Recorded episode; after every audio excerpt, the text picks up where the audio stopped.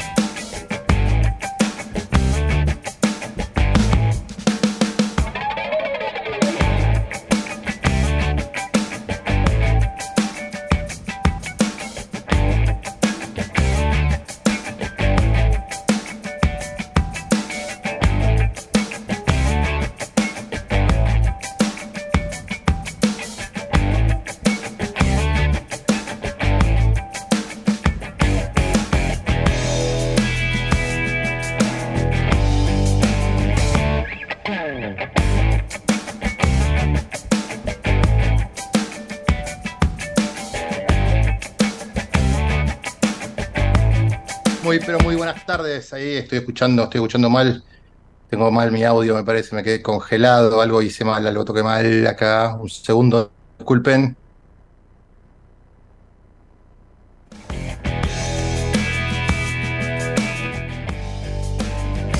Ahí estamos, tenía que cambiar la red para mis amigos. Ahí se ve bien, se escucha bien, espero que esté todo bien.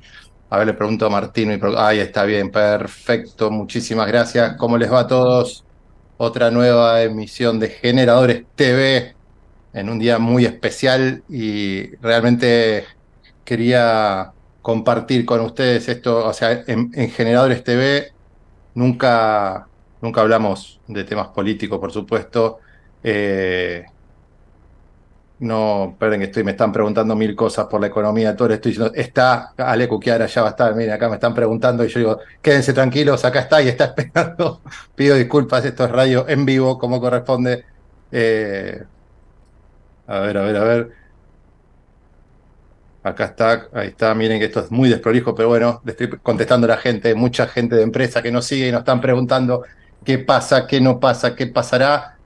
Y bueno, primero y principal, gracias como siempre, a Instituto PYME de Banco Ciudad, a los amigos de BeConnected, que con este pequeño dispositivo tenemos internet propia en todos lados, tenía que cambiar la red recién para que funcione como corresponde. ya saben, zonas rurales, eh, zonas alejadas, me lo llevo a todos lados, lo, usé en España, lo usé en México, lo usé en todos lados. Bueno, eh, eh, a, los amigos de Claves, Información Competitiva y a los amigos de Pirelli también, por supuesto. Pero bueno, arrancando con el, con el tema que, les quería decir, o sea, nosotros en Generadores TV nunca tratamos temas políticos, o sea, es un tema de management empresarial PYME hace seis años, pero bueno, venimos después de, un domingo eh, intenso, interesante y que cruzaron un montón de, temas. Había, vamos a ver, en términos futboleros, había tres equipos eh, disputando la final y bueno, hay gente muy contenta, gente muy triste, gente enojada. Ahora, nosotros somos un programa de management empresarial PyME. Todos los temas que nos competen son para generalmente los dueños de PyME, los emprendedores. Nuestro propósito es ser la caja de herramientas de, los empresarios pymes, somos pymes también con grupos generadores, con la empresa que represento, con mis socios, con Adriana y, Méndez y Guillermo Alijas. Em, esto es algo muy especial, es un día especial porque a cada persona que le fui preguntando desde ayer a la noche y hoy prácticamente todo el día, a cada empresario pyme, cliente, no cliente, amigo, eh, empresario, comerciante, emprendedor, eh, ¿pensás cerrar tu empresa? ¿Pensás cerrar? ¿Vas a cerrar? Y eh, no encontré muchas respuestas diferentes al no. Eh, siempre alguno, ah, pero, o no, sí, no, pero, el pero lo podemos guardar en el bolsillo. Entonces, como estoy seguro de que somos empresarios pymes, amamos lo que hacemos, nos cuesta muchísimo lo que hacemos, estamos en un, en un país realmente desordenado, lamentablemente, pero lo que siempre recomendamos, no, importa que yo haya estudiado coach, que tenga una empresa que represente a, mis socios en este momento y que asesoremos empresarios, eh, lo voy a hablar en términos personales, eh, lo que recomiendo siempre es manejemos las variables controlables del negocio. O sea, el gobierno, los presidentes futuros, presentes, eh, los impuestos, las todas las cargas impositivas, eh, como diría Ricardo Chicolino, ingresos brutos, convenio multilateral. O sea, son todas cosas, las paritarias, los sindicatos, los paros, los gremios. Son todas cosas que no podemos manejar. Son variables incontrolables del negocio. Ahora, ¿qué hacemos para ser mejores empresarios? ¿Qué hacemos para ser mejores comerciantes? ¿Qué hacemos para tratar de disfrutar lo que hacemos con nuestros seres queridos, porque creo que realmente al margen del mundo empresarial somos seres humanos, ¿no? Me parece, la inteligencia artificial llegó, en mi caso es desinteligencia y nada, es muy natural, no, es nada artificial mi desinteligencia, pero lo único que trato de hacer es poder ser feliz, tratar de estar feliz con, con mis seres queridos, con mis hijas, con mi esposa, con mi mamá, con lo que pueda, con mis suegros, con mis amigos, que amo a mis amigos también entonces digo, tratemos de, estar bien, tratemos de ser felices y si realmente no pensamos en cerrar la empresa, entendamos que qué tenemos que hacer para ser mejores, de quién nos rodeamos. El otro día un empresario me regaló la frase que parece muy simple, eh, pero en realidad engloba un montón de cosas. Nadie llega solo a ningún lado. Entonces, eh, rodeémonos. Yo tengo por suerte dos socios divinos, tengo colegas, tengo partners, tengo gente con la que me puedo asesorar. Tengo a Ale Cuquiara que me dice, Juancito, cuando necesitas algo me llamas. O sea, por ejemplo, que ahora va a venir a estar con nosotros. O sea, nadie llega, cuando nos ponemos metas muy desafiantes, nadie llega a ningún lado solo. Entonces, aprendamos a rodearnos de, de los que nos, de los que creamos que sean lo mejor para nuestro negocio, pero por otro lado tratemos de como personas disfrutar y ser felices, porque si estamos, eh, arrancamos el día puteando y cerramos el día puteando y nos acostamos puteando y nos levantamos puteando, creo que la vida se empieza a hacer oscura y tenemos una nube gris en la cabeza que lo único que va a hacer es que seamos infelices. Entonces, si tratamos de lograr la felicidad desde lo personal, y no soy Buda, no, no soy el Papa, no soy franciscano, no soy nada, o sea, simplemente soy un ser humano que trata de ser feliz y recomiendo, cuando uno encuentra los momentos de felicidad, recomiendo tener cambios de hábitos, poder disfrutar con la familia y los seres queridos, pero si hablamos del negocio, manejemos las variables controlables. Lo que no podemos controlar nos va a quitar energía nos va a quitar tiempo. No digo no informarse, una cosa es estar informada y otra cosa es la infodemia, que es la pandemia de información, porque tenemos medios por todos lados. La omnicanalidad lleva a que recibamos estímulos verdaderos y falsos todo el tiempo. Gente que nos sigue, gente que nos odia, gente que nos felicita, gente que nos putea, gente Entonces, si somos parte de esa cadena, de ese círculo vicioso, terminamos siendo viciosos nosotros también. Así que si eh, aceptan esta humilde recomendación, y si no, lo lamento, pero es nuestro programa, entonces teníamos ganas de decir esto. Eh, así, muchísimas gracias por escucharme y ahora quiero llegar a, poner la placa de nuestro invitado y enseguida retomar el programa con la dinámica de siempre, pero estas palabras las quería dedicar como eh, es el país donde estamos, al que no le gusta, al que no lo soporta, al que no aguanta, al que no puede, cierre la persiana y tome un avión en Ezeiza, y los que realmente necesitan seguir trabajando y pueden seguir, intenten ser felices y no estar puteando todo el día por las variables que no podemos controlar. Así que vamos con todo y creo que tratemos de dormir lindo esta noche y mañana a laburar con todo. Somos pymes y tenemos que seguir creciendo. Vamos con todo. Pido la placa para presentar a nuestro primer invitado de la tarde.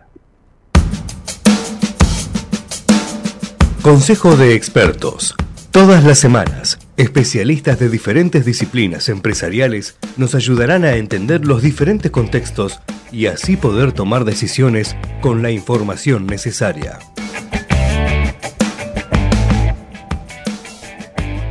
Qué mejor que Consejo de Expertos con Ale Cuquiara, CEO y fundador de la Concagua Capital. Y bueno, el tema de hoy, ¿no? Eh, actualidad de los mercados y el mundo financiero, sobre todo en esta, esta convulsionada Argentina. ¿Cómo va, Ale? ¿Qué haces, querido? ¿Cómo estás? Espero que esté todo bien. Acá desde Chile hoy eh, y con un día muy interesante porque fue un fin de semana muy, muy interesante donde se han dado pautas muy, muy, muy proclives para que todas las personas, en especial los, los que te siguen a vos, puedan armar estrategias de corto, mediano y largo plazo. Entendido. Bueno, ahí eh, es, un buen disparador entender que hay posibilidad de estrategias de corto, mediano y largo plazo. Y ahora vamos a entrar en eso. Y como vos tenés muchos clientes y muchos argentinos, más allá de otras partes del mundo, pero también tenés muchos clientes argentinos, ¿cómo, cómo te recibió la, mañana del lunes o, si te bombardearon desde el domingo a la noche, me imagino? Bueno, lo que pasa que vos sabés que hace muchos meses, vos me seguís hace tiempo, somos amigos, hace muchos meses cuando el dólar valía 100, hace bastante tiempo, yo escribí, se lo mandé al grupo, Claudio se reía, vos te reías quizás, yo hablaba de 960 mil o algo parecido, me decían que estaba loco, y yo decía que lo que pasa es que uno, las proyecciones del, del dólar hay que hacerlas sobre la base de a ver, primero hay que tener talento para hacerlo. Eh, no cualquiera puede proyectar precios con precisión y, de algo que es tan caro los sentimientos de la gente. Porque hay personas que vos le hablas del dólar y te dicen que va a 10 mil y hay personas que te dicen que nunca sube. O sea, hay de las dos puntas. Eh, siempre pasa eso. Los, los, los clientes míos son clientes financieros, es decir, Puede que tengan pymes, eh, pueden que tengan empresas, pueden que sean abogados y, o oficinistas de lo que vos de, lo, de la empresa que a vos te guste, pero son personas que me contratan a mí porque mi visión tiene que ver con los mercados. Yo soy, eh, o sea, mi trabajo es ser ultracapitalista porque trato de proteger el dinero y tratar de multiplicarlo por más de uno. Entonces, eh, en ese sentido, las cosas, o sea, yo soy digamos, de profesión ingeniero, con algunos posgrados hechos, entonces yo trato de siempre, eh, con gente a la que conozco, uno tiene que siempre brindar la, mejor información posible, pero sin asustar demasiado y sin, sin eh, tirarle abajo lo que la persona quiere. Uno, uno no puede cambiarle al cliente su cabeza respecto a cuánto va a invertir o cuánto no va a invertir, pero sí eh, condicionar operaciones. Yo te escuchaba hoy en tu apertura muy muy interesante. Es una, fue una apertura de corazón, si se quiere, si vos querés ponerlo en esos términos. Eh, yo soy financiero, o sea, a mí me interesa el dinero y el dinero de los clientes y de, la, y de eso. Entonces, en función de ese sentido, tengo la perspectiva de lo que creo que va a ir pasando en los próximos tiempos. Eh, y claramente eh, hay una cuestión política que, que involucra eh, eh, lo que va a pasar en el mercado. La política no desde un aspecto si te gusta o no el peronismo. O sea, yo hoy vi ya tanto por gente conocida mía como otros que ni conozco, una, una sensación eh, bastante frustrante, ¿no? Porque, es decir, eh, yo creo ya que, o sea, sinceramente creo que el juego democrático en Argentina no existe más. Eh, sería muy largo de explicar y no, no, no creo que sea este el contexto. La gente se aburriría con una filosofía, pero para mí ya la Argentina hace tiempo que ya no es más democrática. pero bueno, hay que focalizarse, hay que entender que el dólar va a seguir subiendo, hay que entender que, que los gobiernos peronistas gastan más que lo que tienen, son dramáticamente gastadores, entonces hay que pensar en ese sentido y hay que, hay que analizar qué es lo que uno, que uno puede hacer pensando que el dólar puede llegar a 2.000, pensando que la inflación va a superar fuertemente el, 200% y demás. Eh, creo que hay que analizar. Sí. Disculpame ahí. Justamente mi apertura que vos llamás del corazón y que seguramente fue de corazón, fue medio visceral, eh, sobre todo por, por las personas con las que hablé de dueños de compañías, que como te decía anteriormente, clientes y no clientes, comerciantes y no comerciantes. Eh, creo que en base a lo que estás diciendo, sigo sosteniendo lo, de la apertura. O sea, manejemos las variables controlables. Si para mí el aumento del dólar, los mercados, las finanzas no son temas controlables porque yo no manejo el mercado, me puedo asesorar con un profesional, ejemplo, y no por eh, eh, elogiarte a vos, puedo decir, Ale Cuquiera eh, me va a asesorar en temas financieros. Buenísimo. Ahora, eso es que busco un asesor. Como dije anteriormente, nadie llega a ningún lado solo no estoy solo, lo tengo a Ale Cuquiara para estos temas, eh, llamarlos económicos financieros. Buenísimo. Ahora, ¿puedo manejar los mercados? No. ¿Puedo manejar las elecciones? No. ¿Puedo manejar a los presidentes? No. ¿Puedo manejar que el peronismo gaste más de lo que debe? No. ¿Que mi ley es una incertidumbre? No. ¿Que Bullrich gane o pierda? No. O sea, son todas variables incontrolables, pero no para el empresario, para todos nosotros. Pero hablando de términos empresariales, hay un montón de estrategias, hay un montón de cosas que podemos hacer los empresarios en nuestras compañías y en lo personal para ser mejores personas y mejores empresarios y también para disfrutar la vida, que en realidad son las variables controlables y si vamos a hablar del negocio, del negocio. Y todas las demás son incontrolables. Y si nos dedicamos el 70% del día a estar insultando a las incontrolables, eh, vamos a ser amargados y vamos a seguir sin controlarlas. A eso me refiero. Sí, sí, totalmente, tenés razón. Lo que pasa es que en definitiva eh, a ver, cuando yo eh, hace tiempo que vengo escuchando eh, personas que quieren cerrar y que se quieren ir. eso es parte del tema, o sea, yo particularmente soy de las... Mira, hace muchos años, muchos años, yo comprendí que no era importante lo que hiciera nadie. y que uno tenía que manejar lo que uno quisiera de la manera que uno quiere hacerlo. Y no hay que mirar nada respecto a lo que piensa el otro o a lo que dice el otro y, demás. obviamente estás en un negocio, tenés que vender las cosas buenas. Eh, lo que pasa es que cuando, cuando estás en un, en un mercado que el dólar va a subir, tenés que pensar que el dólar va a subir. Yo particularmente, ustedes, o sea, los, los que están en mis grupos, los que me escuchan y demás, eh, yo siempre parto de la base con que Argentina es un país que yo no quiero estar, en términos financieros hablo, ¿eh? Eh, o sea, no, no quiero tener acciones, no quiero tener bonos y, demás. Y, mi explicación es, al, a la vista de los últimos años de la gente que estoy hablando y demás, fue más que exitosa, porque las, los bonos han pasado de muy arriba, muy abajo, muy arriba, muy abajo, el dólar ha subido, las acciones no tienen un movimiento importante o razonable. Eh, yo le decía hoy, en uno, de los audios que yo mandé hoy a los grupos, les decía, miren muchachos, cuando ustedes están frente a un inversor, el inversor te dice lo que tiene en términos de su patrimonio. Tengo una casa, un auto, un bote, tengo acciones, tengo bonos. Cuando hablas con un trader, el trader te dice cuánta plata tiene en la bolsa, pero no te dice qué acciones tiene en la bolsa. Te dice, tengo 500 mil dólares invertidos en el broker tal y tal. Entonces yo creo que, creo que eh, eh, eh, lamentablemente, digamos, Argentina va a, tener un desarrollo O sea, Argentina no puede ser gobernada por, por nada que no sea peronismo. Eso está más que claro. O sea,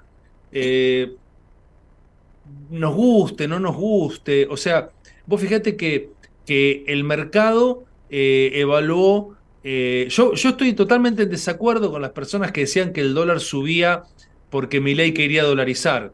Me parece una estupidez eso. O sea, se respeto las opiniones, pero lo que pasa es que la gente, viste, opina.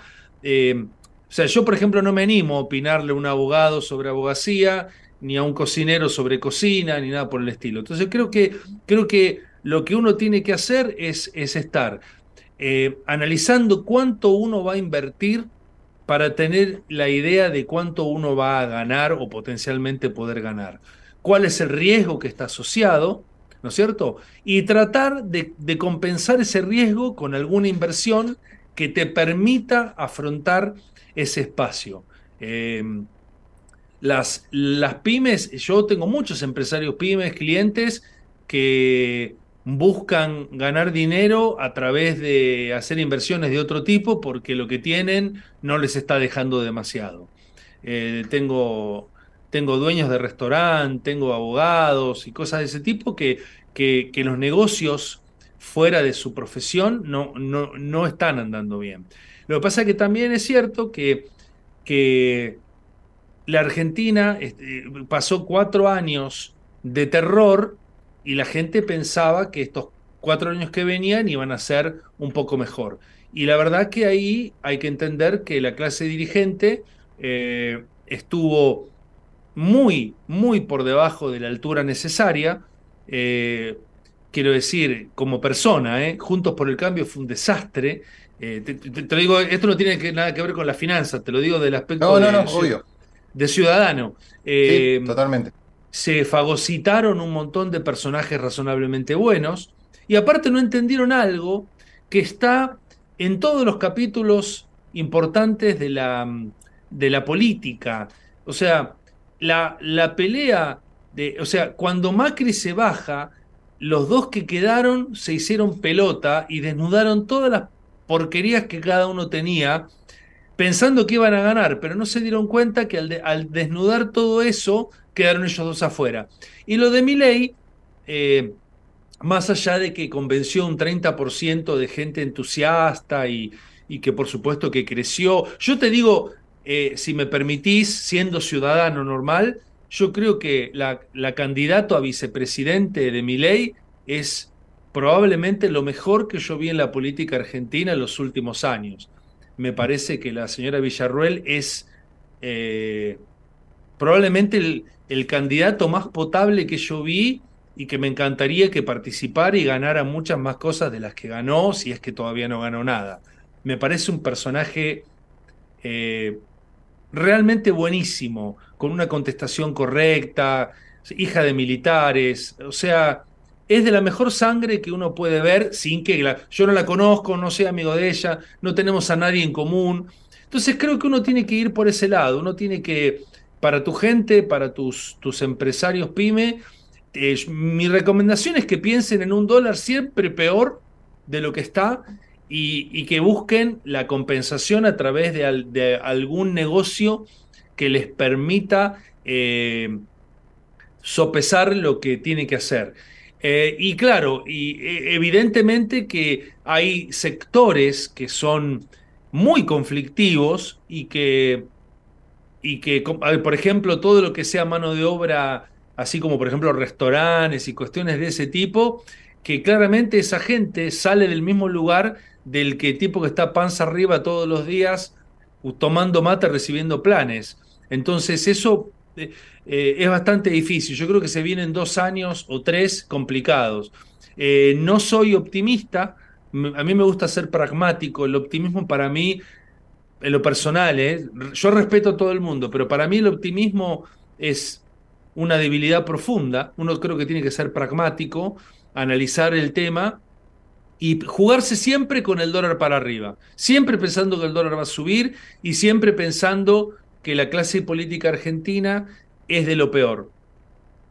Claro, y, con respecto al inicio de la charla que comentabas eh, es un momento para planificar a corto, a mediano y a largo, ¿con, qué tipo de herramientas o, qué reflexiones podés dejar como, obviamente ya sé que no, estás, no vas a hacer un asesoramiento puntual, ¿no? Pero digo, eh, a, qué nos referimos con eso como para dejar una, ventana abierta a la gente que, se asesore, que investigue, que averigüe, que? Entendí, claro, entendí. Mira, lo que pasa es que cuando vos ya estás en un negocio, tenés que tratar de que el cash flow eh, te sea razonable, tratando. Yo estaría, eh, estaría, o sea, mi, mi, intuición de riesgo me dice que hay que estar, eh, digamos, hay que tratar de sostener el stock lo más posible, tratar de tener la menor cantidad de empleados posibles y si es necesario, digamos, achicar estructuras y no necesariamente empresas. Te voy a contar un caso mío, por ejemplo.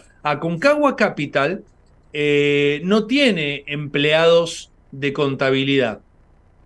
Mirá que yo hago que mis, mis, clientes abran cuenta, mandan plata, reciben plata, mandan miles de cosas.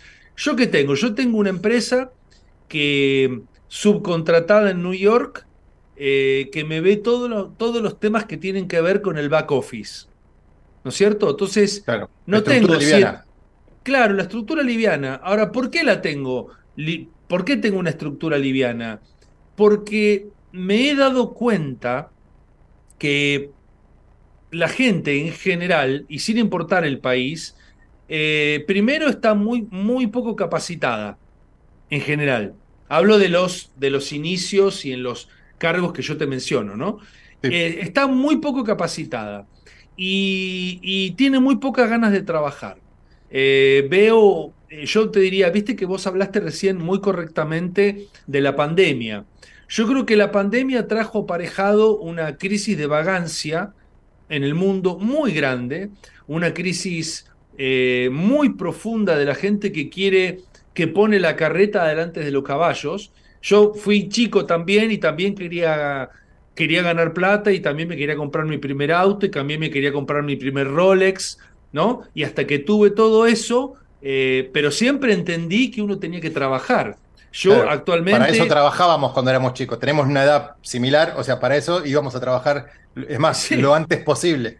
Y sí, yo te digo, yo eh, tengo, tengo la edad que tengo, 40 años de mercado, probablemente eh, yo creo que fui uno de los que primero y mejor vio el tipo de cambio en Argentina. Nadie dijo mil cuando yo lo dije, nadie. Eh, y, sin embargo me levanto a la una y media, dos de la mañana a hacer mis reportes sobre el mercado financiero eh, y, lo hago para todos los países y llueve, truene, eh, gane o gana Argentina, pierde Argentina, para mí no es excusa, yo sigo, sigo, entonces ahora viene, viene toda una, toda una, mm, un, grupo estructural o, o mentalizado en general a que, a que los los puestos, la gente tiene muy pocas ganas de trabajar, tiene muy pocas ganas de aprender.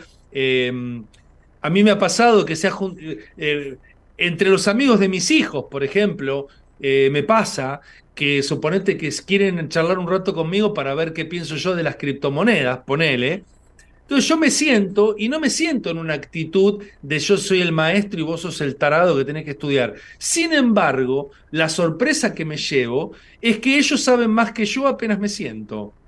Es decir, ellos creen que saben más. Entonces me hablan, no, el Bitcoin no, quiero comprar eh, la criptomoneda J823. Y yo digo, a ver, cuando yo tenía esa edad, ¿me sentaba con los capos de esa época a ver qué cazzo yo podía aprender?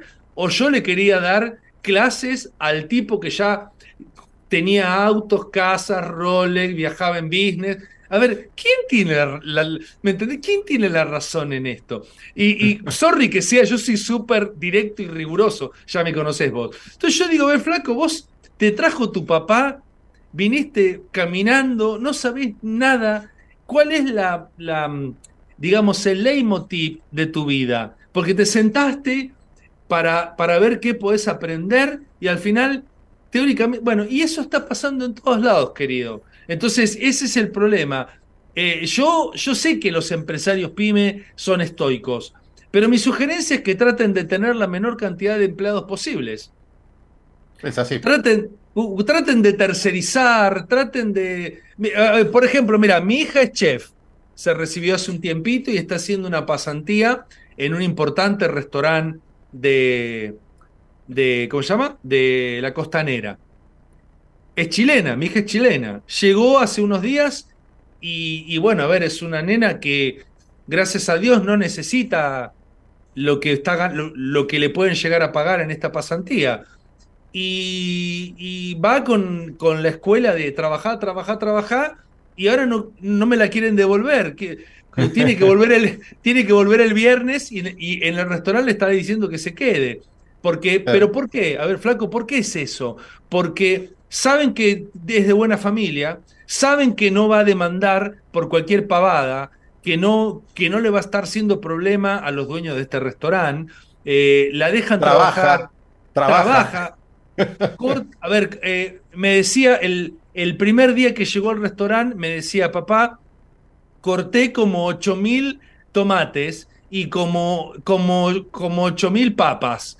Y yo la felicité y me, viste, ahora yo digo, ¿Cuántos, yo no digo que nadie, ¿eh? a una pregunta retórica, bucólica, si querés, ¿cuántos de los chicos que votaron a, a, Kisilov, por dar solo un ejemplo, sin decir nada feo, todos los que votaron a Kisilov, ¿cortaron alguna vez en su vida 8.000 tomates y 7.573 papas?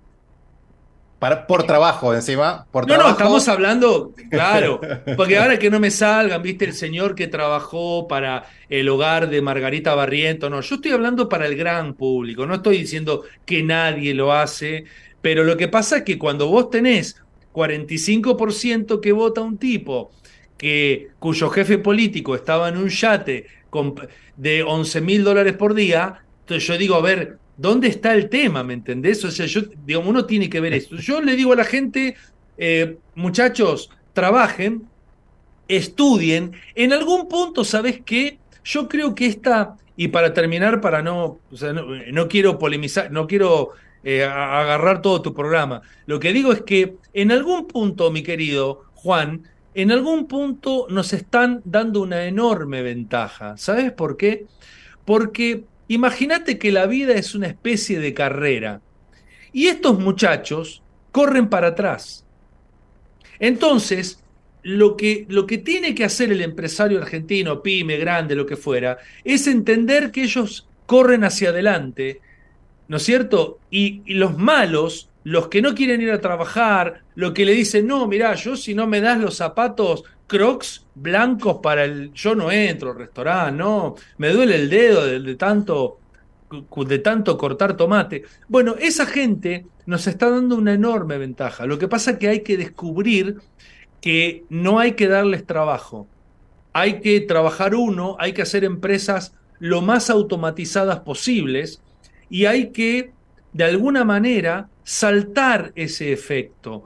Eh, yo pienso igual que vos, que todo es posible aun cuando no te hayas eh, ido de Seiza. Yo hace más de 30 años que estoy fuera de Argentina y ahora tengo mi empresa, vos ya sabés, en el rulero y qué sé yo, y mi hija está allá, tengo propiedades allá, mis hijos, mi, mi hijo, el más chico, va a ir a estudiar a Argentina pagando, no, no a una universidad porque eh, quiero una universidad privada para que no para que, bueno, es muy largo el tema, pero no, no quiero ocupar y tampoco quiero, quiero que mi hijo sea un buen estudiante, no quiero que le corten cada 15 minutos los estúpidos de siempre que están haciendo política y boludeces. Entonces, a los maravillosos y estoicos empresarios argentinos, cúbranse del alza del dólar, no crean en espejitos de colores de ningún político, contraten a la menor cantidad de gente posible que igual se puede crecer. Simplemente hay que visualizar el negocio contando con menos gente. Totalmente. Hay estructura liviana, nosotros eh, también, como vos estás contando tu caso personal, en, nuestro caso, en grupos generadores, eh, estábamos en, una, en un momento donde queríamos ser la caja de herramientas y son las, las patas que le faltan a la mesa, generalmente una pyme, por eso usamos outsourcing de servicios, cuando no es una dirección comercial, no tenés la dirección de marketing, si no tenés la de capital humano, no tenés la de procesos, no tenés de economía y finanzas, no tenés, o sea, son todas patas del negocio que no tenés. Entonces, lo que hicimos es armamos un partner con una empresa de procesos eh, y en lugar de contratar ingenieros industriales y capacitarlos y que armen el proceso, que después no están conformes, que después quieren cambiarte todas las cosas, que después te vienen a enseñar cuando decís, flaco, espera, tenemos el cliente, tenemos el producto, tenemos esto, necesito implementar. Entonces, eh, cuando hay un empresario que lo ve y dice, sí, entendimos, dueño con dueño, nos ponemos de acuerdo, tu estructura liviana, tu costo es tanto, yo te voy a cubrir tu costo y tenés tu ganancia, yo tendré mi ganancia, lo facturo yo, lo facturas vos, ¿quiénes hacemos? Somos socios en estos negocios, armar partnerships diferentes, estructura liviana, todos ganamos y entre dueños de compañías nos entendemos porque todos vamos para adelante. Entonces, eh, así tiene que ser. El espíritu ese lo, lo, lo, lo, adopté hace ya bastante tiempo y lo estamos haciendo y eh, hasta, hasta regalamos servicios a veces para empresarios para apoyar. Eh, cuando hablé de pandemia era infodemia, la, pandemia de la información y, y pero también lo, que vos decías anteriormente, en un momento armamos un producto para, eh, durante la pandemia, para, con una coach, para apoyar a dueños de compañías, se lo regalábamos, porque no tenían con quién hablar, no tenían a sus socios, no tenían a sus empleados, no tenían a sus manos derechas, estaban en, una oficina atrás de una computadora cuando no estaban acostumbrados ni siquiera a usar la computadora, la mayoría, mm. o menos a tener reuniones online. Entonces le armamos un, producto como para que se sientan apoyados y empiecen a liberarse y a soltarse de yo, lo que causó un impacto súper positivo porque después nos querían pagar el producto cuando era un regalo. Imagínate, se lo regalábamos y nos querían pagar igual. Eh, Eso es brillante. Eso es brillante. así que obviamente no se lo cobramos, ¿no? Por un regalo, pero lo que quiero decir es cómo apoyo al dueño de la compañía que no tiene una red de contención. Yo decía, no, mira, acá abajo tengo el piso, acá atrás tengo, y golpea, tengo una pared, eh, estamos en un monitor y, y, no está ni tu socio al lado para más allá que puedas hablar por teléfono, todo no es lo mismo. Entonces, ¿cómo hacemos para que aprendas eh, a este, este, nuevo, esta nueva modalidad que no sabemos lo que va a durar? Y creo que la contención fue algo muy importante, pero, pero más allá de todo, estructuras flexibles, no llegamos a ningún lugar solo, rodearnos de los mejores. Brillante. Establecer partnerships y, asociaciones y, que también son livianas porque todos ganamos cuando hay negocios, si no hay negocio cada uno sigue con el suyo, así que la verdad brillante lo tuyo, Ale, como siempre. Déjame terminar con algo súper cortito. Yo sé que lo que voy a decir, eh, esto va a ser corto, sé que lo que voy a decir no me va a traer amigos, pero estoy acostumbrado a no tener amigos, ¿ok? Yo creo que lo que tiene que hacer la persona, vos fíjate, yo estoy hablando, por ejemplo, con un empresario de un restaurante y me dice que empata, pero por lo, pero por lo menos le da trabajo a la gente. Mi querido amigo, que que me está mirando, no voy a dar el nombre obviamente, estás equivocado. La idea de las empresas es para ganar plata. Entonces, echa a todo el mundo que, que, que, te sobre. Es momento para reanalizar las cosas, es momento para, para, para mirarse uno mismo, porque el trabajo es de uno y lo que vos no tenés para darle a tus hijos, no tiene por qué tener lo otro para darle a los propios de esa forma equivocada.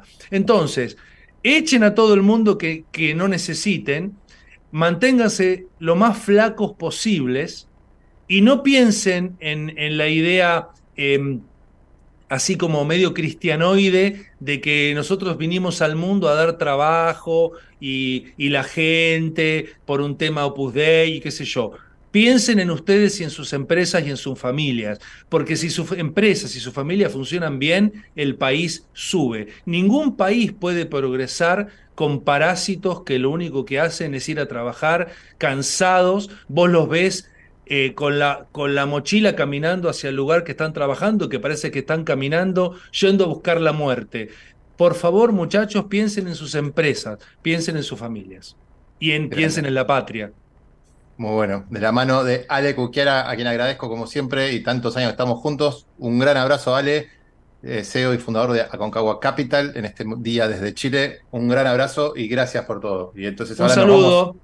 nos vamos a un corte y volvemos con todo así, volvemos con consejos de expertos desde Paraguay. Vamos la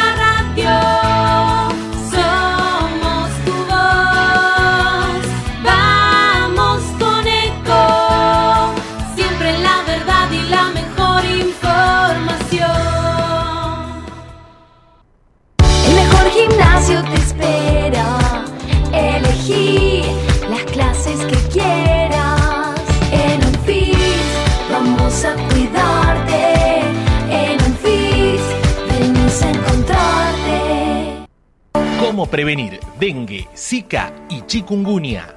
Sin criaderos no hay dengue. Limpia tu patio de objetos que acumulen agua. Elimina agua estancada de recipientes. Reemplaza con tierra o arena el agua de tus flores. Tapa los tanques de agua y cisternas. Tira y perfora llantas para que no acumulen agua. Limpia floreros y bebederos. Recordá, sin criaderos no hay dengue. Intendencia Menéndez. Informate en ecomedios.com. Seguinos en Facebook, Ecomedios Live. La realidad pyme en Latinoamérica de la mano de expertos de cada país. Grande de la mano de expertos, Marcelo Bernstein, socio de Next Media, tema actualidad del mundo de los negocios en Paraguay. ¿Cómo te va, Marce? Muy, pero muy buenas tardes. Bien, bien, bien. Este, contento, feliz, esperando el 4 de noviembre y con la vara muy alta que me dejó Ale Cuchara. Me hubiera quedado escuchándolo.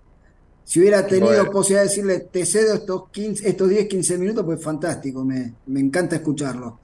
Sí, sí, Este- sí, es un, es un genio y, y siempre, bueno, tiene con su estilo y su pragmatismo, siempre no- nos deja algún mensaje.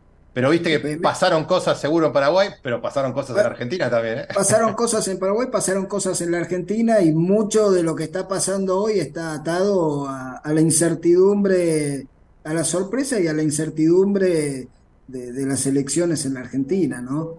Te diría que la reacción del presidente Peña es la de manual, la que diría cualquier presidente de cualquier país del mundo, este, el cassette, eh, gane quien gane, para nosotros lo importante es la relación bilateral, somos países hermanos, una historia compartida, acoso, zaraza y todo eso, pero en el fondo los dos candidatos que ganaron las elecciones y que van a ir al balotaje eh, siembran un panorama de incertidumbre. Por un lado, recordemos que Massa estuvo por Paraguay haciendo una escala a su regreso de una visita al Fondo Monetario Internacional, se abrazó con Peña, sonrió, eh, y después desde aquí anunciaron que habían estado hablando, entre otras cosas, del peaje en la hidrovía, y apenas aterrizó Massa en, en la Argentina, desmintieron rotundamente a Peña, y no solo no lo desmintió Massa, sino que lo desmintió un funcionario de categoría mucho menor, o sea, un funcionario de segundo piso, eh, desmintiendo al presidente del país, lo cual generó una situación de rispideces que sumado a, todo lo que está sucediendo con el cobro del peaje en la hidrovía, generó una catarata de reacciones y de acciones que, que elevaron la tensión a un punto bastante álgido. Ahora está todo más tranquilo, claro está, eh, pero no se sabe entonces con qué puede salir Massa en el caso de que sea presidente. O sea, le tenemos algo de miedo a sus idas y vueltas. Y lo mismo pasa con Milei. Milei acá, vos sabés que acá en Paraguay la campaña del miedo es casi un clásico del Partido Colorado. El Partido Colorado, casi como el Partido Peronista, viene gobernando desde hace setenta y pico de años al país y cuando se ve en alguna situación de riesgo apela a la campaña del miedo. Lo que pasa que no es lo mismo la campaña del miedo que vos controlás dentro de tu territorio que la campaña del miedo del vecino que no sabes con qué va a salir. Casi Eh, destruye el Mercosur, como decía, voy a eliminar el Mercosur. eh, para Paraguay es importante el Mercosur y bueno, no sería Bueno, algo beneficioso justamente. Totalmente, o sea que está mirado, o sea, era un personaje simpático acá, el Partido Colorado, a, a todo aquel que piense diferente, aunque sea más derechista que, que un derechista, lo acusan de zurdo. Acá to- todo el que piensa distinto es zurdo y a Milei lo miraban al principio con simpatía, lo comparaban con Bolsonaro, con Trump. O sea, era un personaje querible y vendible, pero cuando se convirtió en una realidad, pasó de ser un personaje que- querible a un personaje indescifrable y en algunos casos hasta una amenaza por estas situaciones, ¿no? Claro. Eh, entonces la, la situación es de, es de incertidumbre.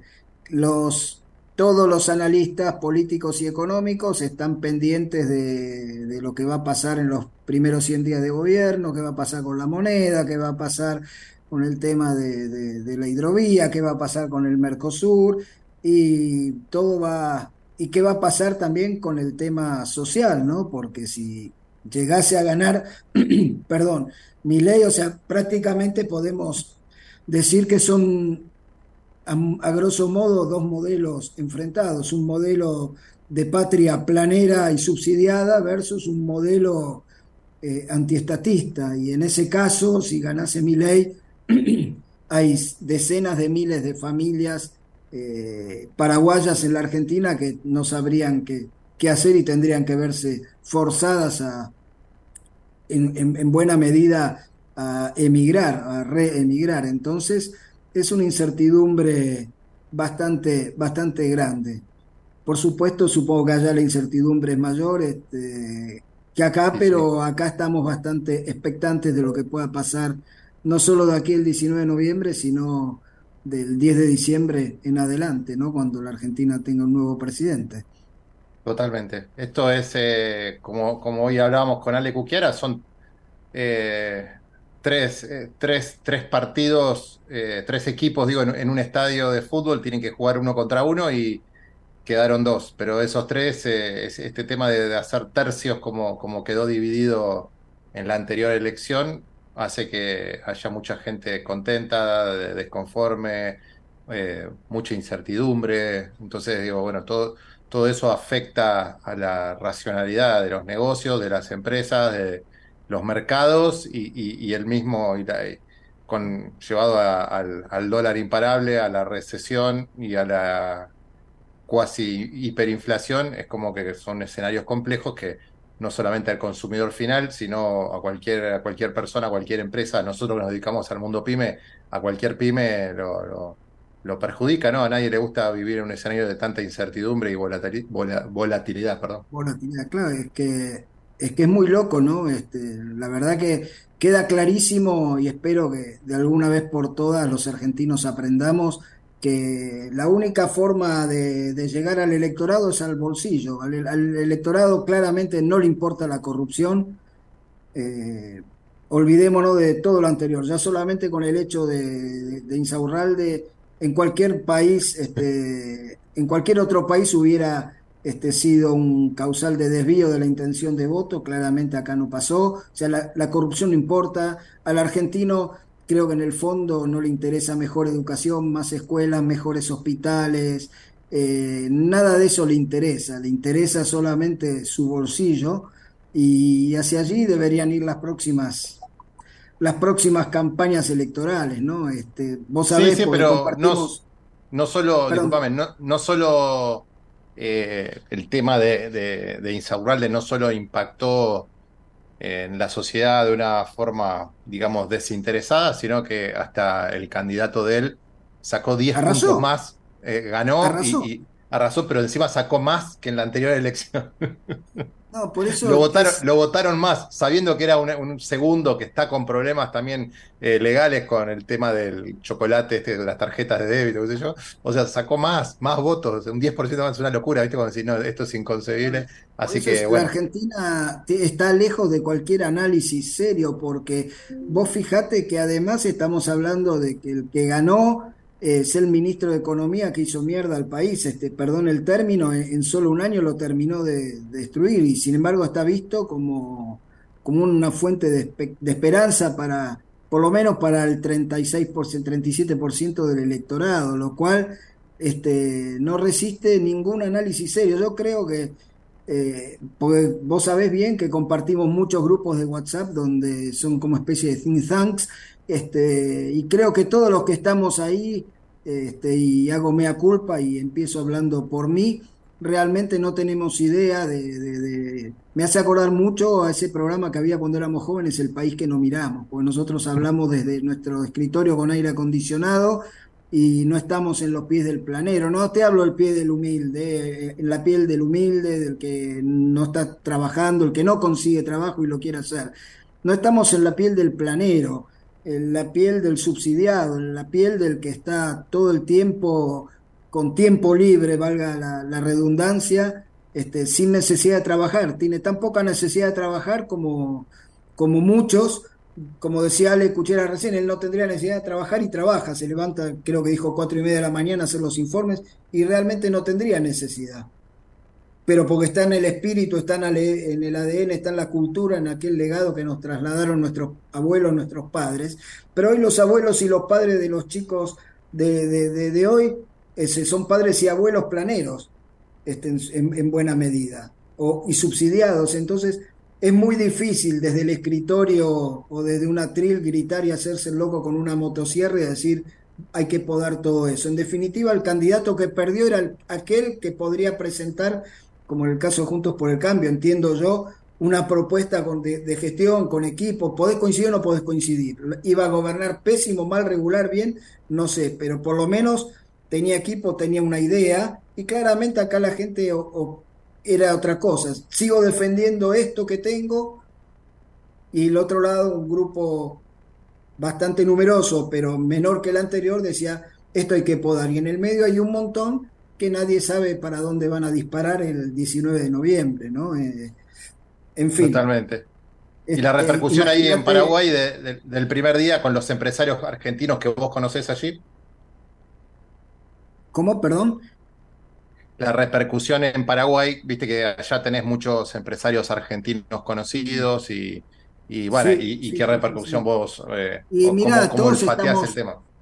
Todos sorprendidos. Eh, nosotros hacemos eh, cada 15, 20 días encuentros de networking entre empresarios este, de, primer nivel, muchos desarrolladores, muchos inversores, tanto paraguayos como argentinos, y realmente el resultado que se esperaba eh, no, no te digo el orden, pero sí se esperaba que el balotaje hubiese sido entre Milei y Patricia, Patricia y Milei, no importa el orden.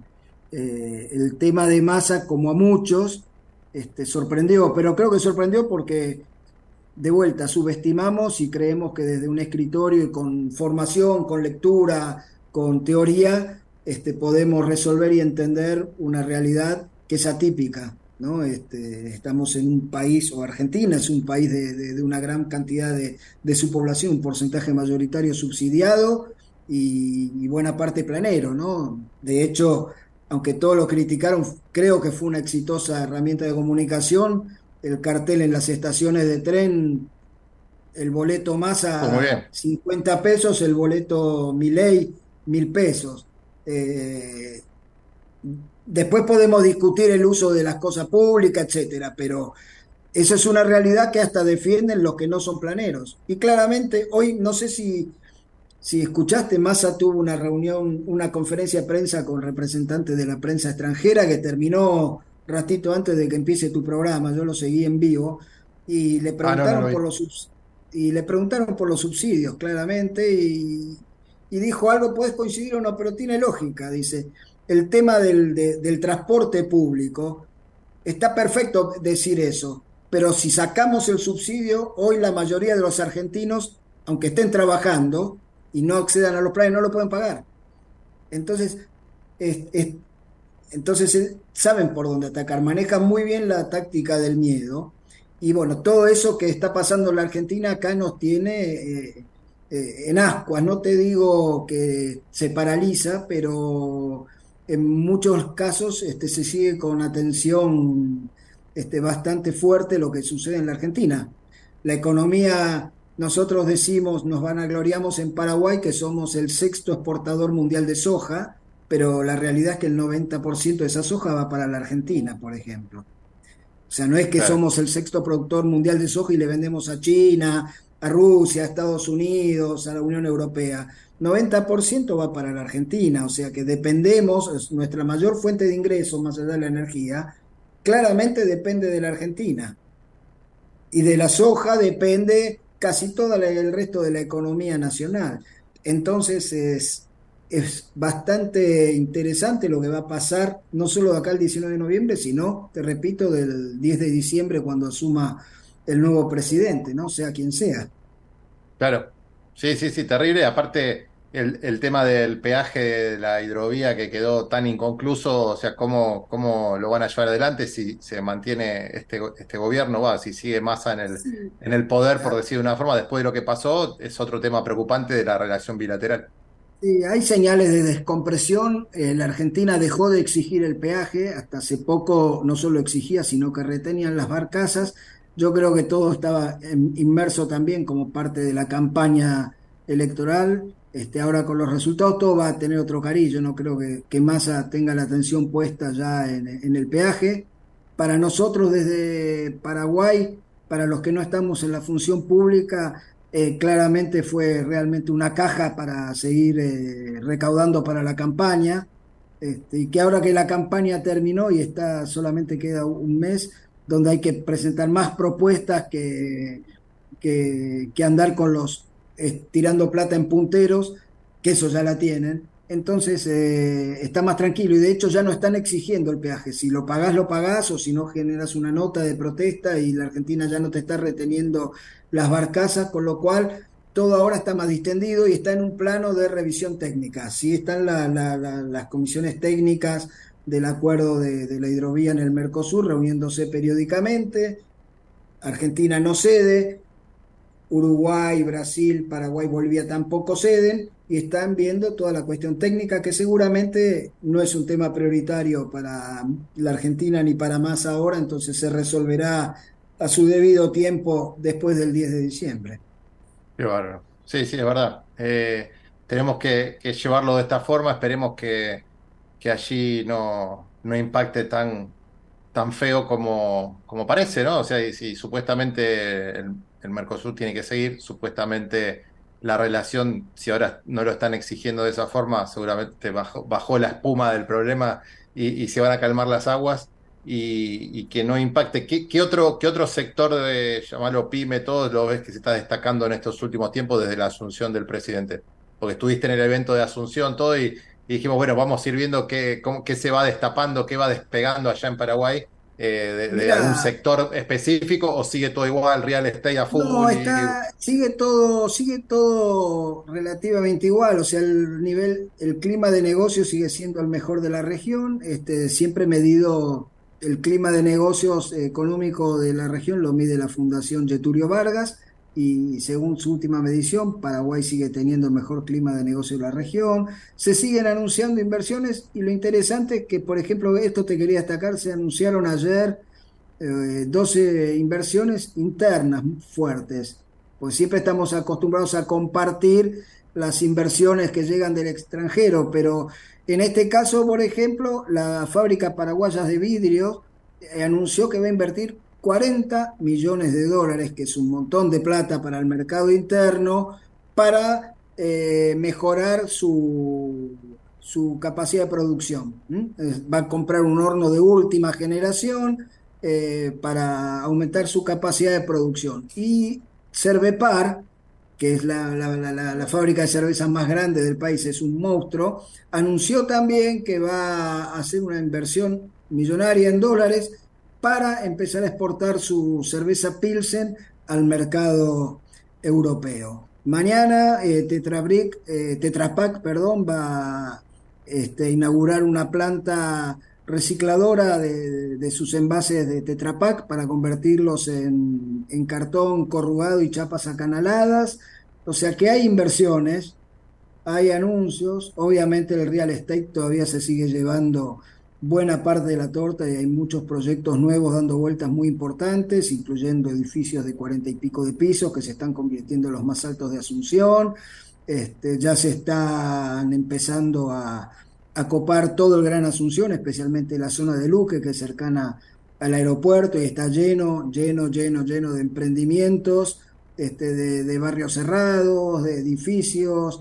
Y te voy a decir que en muchos de esos desarrollos, si los inversores no son argentinos y son locales, su staff gerencial sí es argentino. El Ah, otro mirá. día conocí un argentino que vive en Miami, este, que es realtor allá, le ha vendido propiedades hasta la familia de Messi y todo, y está acá vendiendo, pero no vendiendo, despachando, te diría, este, departamentos orientados a la clase media. Es, Mirá vos. Realmente es Eh. muy, muy fuerte otra vez el impulso que tiene el real estate en, en Paraguay. Ya no te digo en Asunción, sino ya en, en Paraguay, pues ya está trascendiendo las fronteras de la capital. Qué bueno, qué bueno. Bueno, de la mano, obviamente, del amigo Marcelo Bernstein desde Paraguay, socio de Next Media. Muchísimas gracias, Marce. Un lujo, como siempre, y nos vemos, nos vemos la próxima. Vamos con todo. Que no, que no pase Vamos nada. Y, y ya sabemos el 4 lo de único noviembre importante. nos encuentres celebrando. ¿eh? Eso es lo único importante. Es lo Esa es la única noticia importante.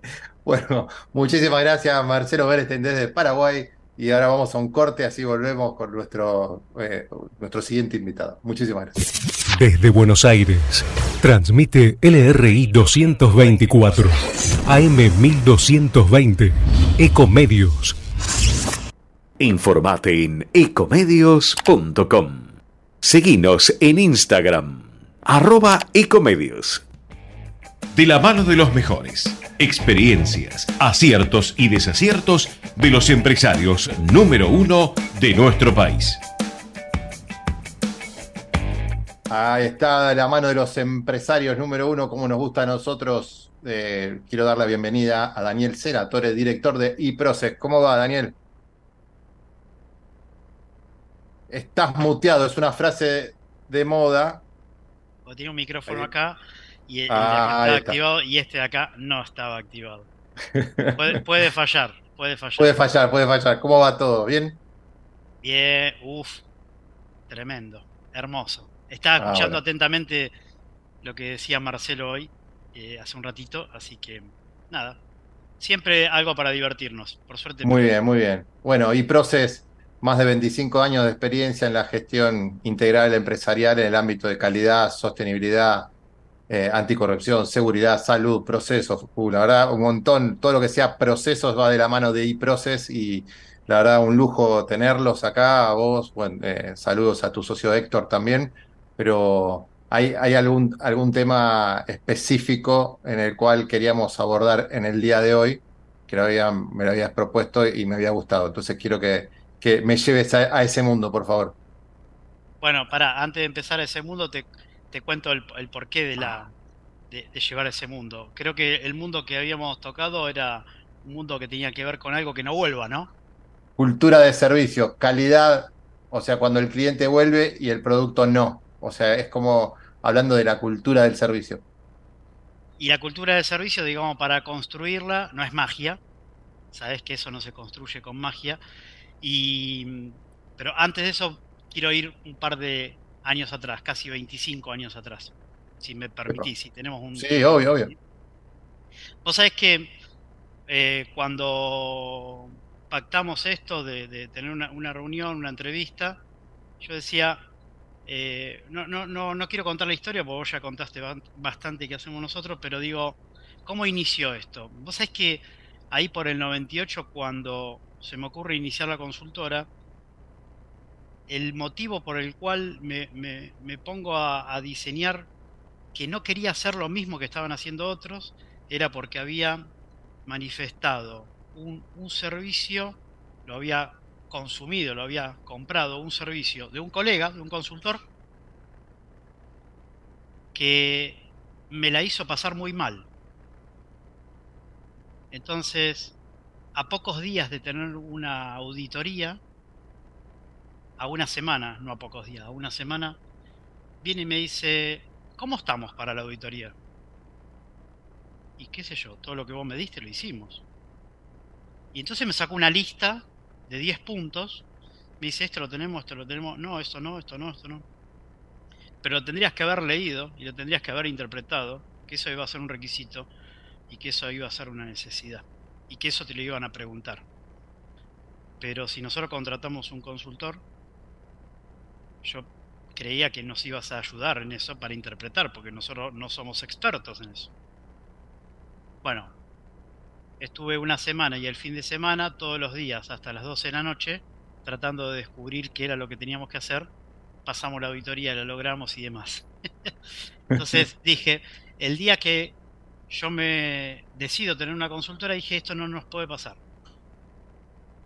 Y esto del que no nos puede pasar es porque no podemos ser, llamarnos consultor o asesor sin antes vivir la experiencia. Muy bueno, muy bueno. Y, Es y un mundo de experiencias, es el mundo de las experiencias, porque no es solamente brindar el servicio y desaparecer, sino que qué experiencia le vamos a hacer vivir y cómo vamos a llevarlo por buen camino a quien asesoramos. Tal cual. Entonces, si uno no vive la experiencia, eh, a veces es muy difícil ponerse en la piel del otro y solamente decir qué es lo que hay que hacer, como un monólogo, ¿sí? sacado un librito y que después cada uno lo interprete a su modo. Si no hay que tener mucha gimnasia, el músculo, ¿no? Vos sos deportista, el músculo tiene que tener- estar muy entrenado. Porque en los momentos donde tiene que accionar eso, tiene que responder. Y bueno, y así funciona una, una empresa de servicio. Ahora, fíjate la importancia de eso. ¿Por qué es importante que el cliente vuelva y que el producto no? Si el cliente vuelve y el producto no, quiere decir que estamos haciendo bien las cosas. Ahora, ¿eso es arte de magia? No, vos lo dijiste, esos son procesos. Y esos procesos. ¿cómo, cómo funcionan? Y yo digo siempre, en la mayoría de los casos, los seres humanos tenemos dos oídos y una sola boca. ¿Sí?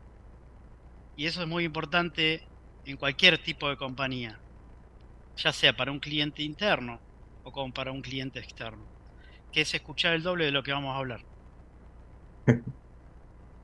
Muy y a bueno, veces, muy no bueno. a veces no pasa eso. Y el, el hecho de escuchar al cliente, el hecho de interpretar cuál es su necesidad, cuáles son sus expectativas, hacen que uno pueda comprender bien cuál es el producto que uno le quiere vender. Por más que yo diseñe mi servicio o diseñe un producto y lo quiera vender, si yo no escucho al cliente, si yo no entiendo el contexto de donde funciona mi negocio, si no conozco al resto de las partes interesadas que van a hacer que ese producto o servicio no vuelva y que si el cliente vuelva, si no, no los hago partícipe de todo eso y no los escucho, es muy difícil entender que el producto, o sea, no vamos a poder asegurar que el producto no va a volver. ¿Y cómo, que- sí. cómo lo, eso te decía, cómo, cómo, cómo lo ves? O sea, eh, desde el punto de vista del servicio lo entendés porque lo implementás, pero ¿qué casos te han tocado? Porque no siempre te toca la misma persona, el mismo cliente, el mismo interlocutor, eh, el- la misma problemática, aunque el pedido sea, sí, mira, necesito el, proceso, no sé, de logística, por te digo cualquier cosa. Y ah, si seis empresas te piden el proceso de logística, los seis casos van a ser distintos porque todos tienen problemas diferentes, personas diferentes, idiosincrasias diferentes, implementaciones diferentes. Eh, es un gran desafío, ¿no? Porque no es algo automatizado, no es un, lo tuyo no es un enlatado que le das, tomá, esto se hace así. Acá tenés un manual de proceso, hacelo, no, tenés que hacer el proceso para esa compañía, para ese modelo. Correcto, por eso es importante cuando uno, en el caso nuestro de servicios, es poder escuchar al cliente y entender cuál es su negocio, cuál es el propósito de ese negocio. Y muchas compañías a veces lo tienen en claro cuál es su propósito y otras no la tienen tan claro. Entonces ahí empieza el inicio de nuestro proceso cuando el cliente quiere abrir su- sus puertas, ¿no? Eh, no, no siempre son permeables a, transmitir eso. Entonces, es creo que lo, lo- lo fundamental para poder lograr, no importa la empresa, si de servicio o de producto, es entender primero si tenemos una cultura puesta en la organización y cuál es el propósito de la organización. Vos podés decir, bueno, el propósito de mi organización es transporte, es una logística, como acabas de decir. Bueno, pero ¿qué transportás? ¿A quién le transportás? ¿En qué zona geográfica? ¿Cuántas sucursales tenés? ¿Cuántas personas tenés? ¿Tenés personas contratadas? ¿Flete contratado? ¿Camión propio? ¿No camión propio? ¿El mantenimiento se lo haces vos? ¿Se lo hace un tercero? No, no, se lo hace un tercero. Ah, Ok, ese tercero está alineado con tus políticas de, de calidad o tus estándares de calidad. No, no, yo lo contrato y una responsabilidad de él. Ok, eso va a hacer que el servicio vuelva y el cliente no. Porque te va a comprar quizás una vez, dos veces, Salvo que seas un monopolio, ¿no? Que no le queda otra. Claro, claro, que no queda otra. Pero bueno, eso sería un factor suerte, porque el día que aparezca otro, te borran de un plumazo. Entonces, creo que lo, lo fundamental es eh, sí entender bien el negocio para poder después construir lo que queremos de servicio o de producto y que eso no vuelva.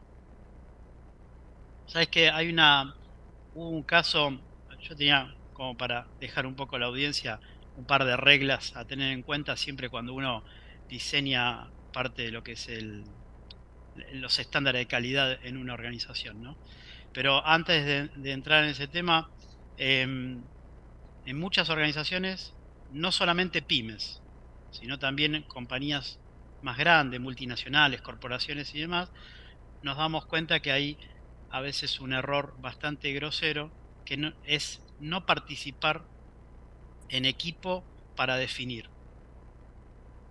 Nos crean un equipo multidisciplinario, que ese equipo tiene diferentes modos o de percepciones dentro de lo, de lo que es la necesidad del cliente o la expectativa, y no participan con ese equipo multidisciplinario para definir su producto o su servicio. Un ejemplo claro es, y te voy a contar una pequeña anécdota, tenemos minutos, sí, sí. ¿no? Sí, sí, sí. Resulta que en una compañía que se dedicaba a la industria automotriz, eh, el, cliente se quejaba porque el producto no lo podían ensamblar eh, en la carrocería del vehículo porque llegaba golpeado. Era un producto metálico y llegaba golpeado. Entonces paraba la línea de ensamble y toda, todo paro de línea de ensamble de industria automotriz se pierde muchos millones de, pesos o de dólares. ¿no? Cuando empiezan a analizar cuál era el problema de la planta que era el proveedor de manufactura en esta pieza, la pieza salía excelente, salía aprobada. Pero cuando llegaba a destino, algún problema tenía. Siempre, en cualquier embarque, algún problema había. Había una, un porcentaje de las piezas que estaban golpeadas. Bueno, en el análisis intervienen ahí sí muchas personas y se daban cuenta que las piezas cuando viajaban desde Buenos Aires hacia Tucumán, como iban en medio de transporte terrestre, el, digamos, el, traqueteo del camión hacía que en el embalaje las piezas se golpeaban entre sí. Bueno, brillante solución, ingeniería, producción, definen tomar una acción que era vamos a poner separadores para que las piezas no se golpeen entre sí. Entonces definían, bueno, ¿qué ponemos? Ponemos cartón, ponemos eh, algún otro tipo de material. No, pues si ponemos cartón, como las piezas estaban con un lubricante para que no se corroen, eh, se va a humedecer, va, va, a fracasar. Bien, perfecto. Entonces ponemos láminas de plástico que sean eh, retornables. Entonces invertimos una sola vez cuando llegan a destino nos devuelven los, los, medios de que serían los, los contenedores con las láminas estas. Y así es un proceso cíclico. Una idea brillante, una inversión única, no compraban cartón y demás. Comienzan con esa implementación y empiezan a hacer envíos. Escucha bien, reclamos por piezas golpeadas, mira, cero. Cero. Cero. Pero, eh, eh, pero era raro eso. Cero, no, no habían, porque habían hecho una buena acción. Pero ese es un caso eh, muy lindo, porque en un momento empezó a haber otro tipo de reclamo, que no eran por piezas golpeadas, era por falta de entrega, no cumplían los plazos de entrega otro análisis, junta. ¿Por qué está pasando esto? Llaman a la gente de logística y rápidamente dice, Juan, no podemos despachar porque no tenemos los medios para despachar. Pero están los contenedores acá. Sí, pero no tengo los separadores. Y como el proceso y como el protocolo interno dice que debemos despachar con los separadores para que las piezas no se golpeen, no los puedo despachar, no tengo separadores. ¿Y dónde están los separadores? No sé. Y empiezan a averiguar, no sé, no sé, no sé. Llamen a la logística de nuestro cliente.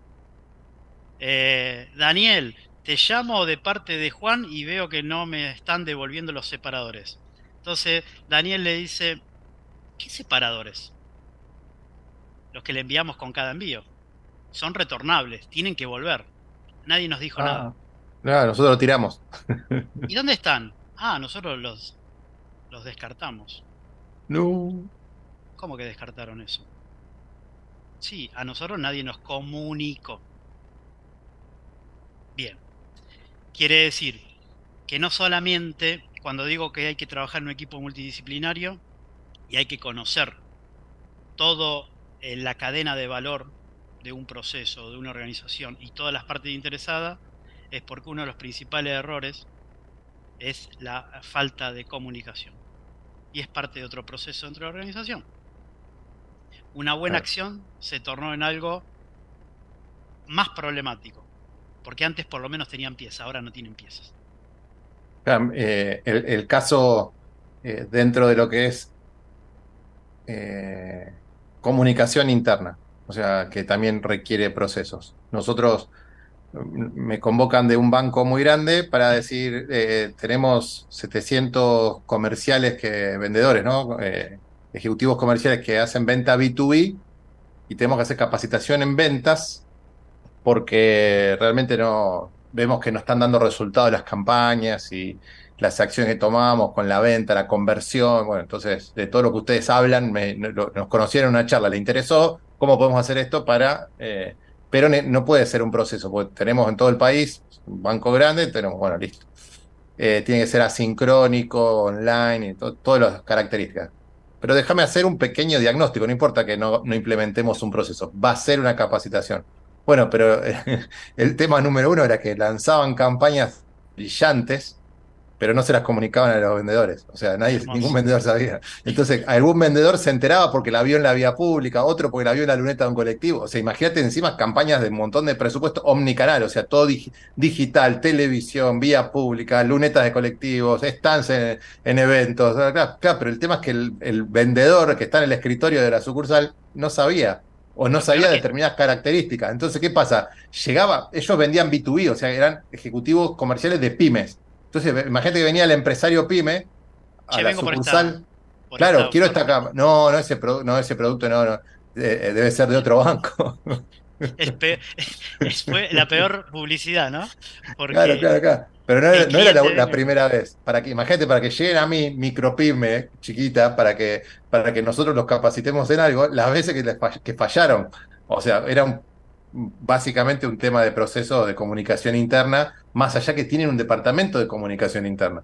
Pero bueno, eh, marketing trabaja por un lado, publicidad por otro, que es una herramienta del marketing, ventas obviamente iba por otro canal, y la comunicación interna era para otras cosas.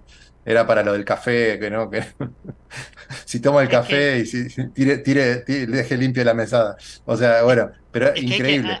hay que, ente- hay, hay que con- ser consciente de que cuando el producto vuelve, cuando el producto vuelve, hay algunos departamentos, áreas o responsables que se enteran que el producto vuelve.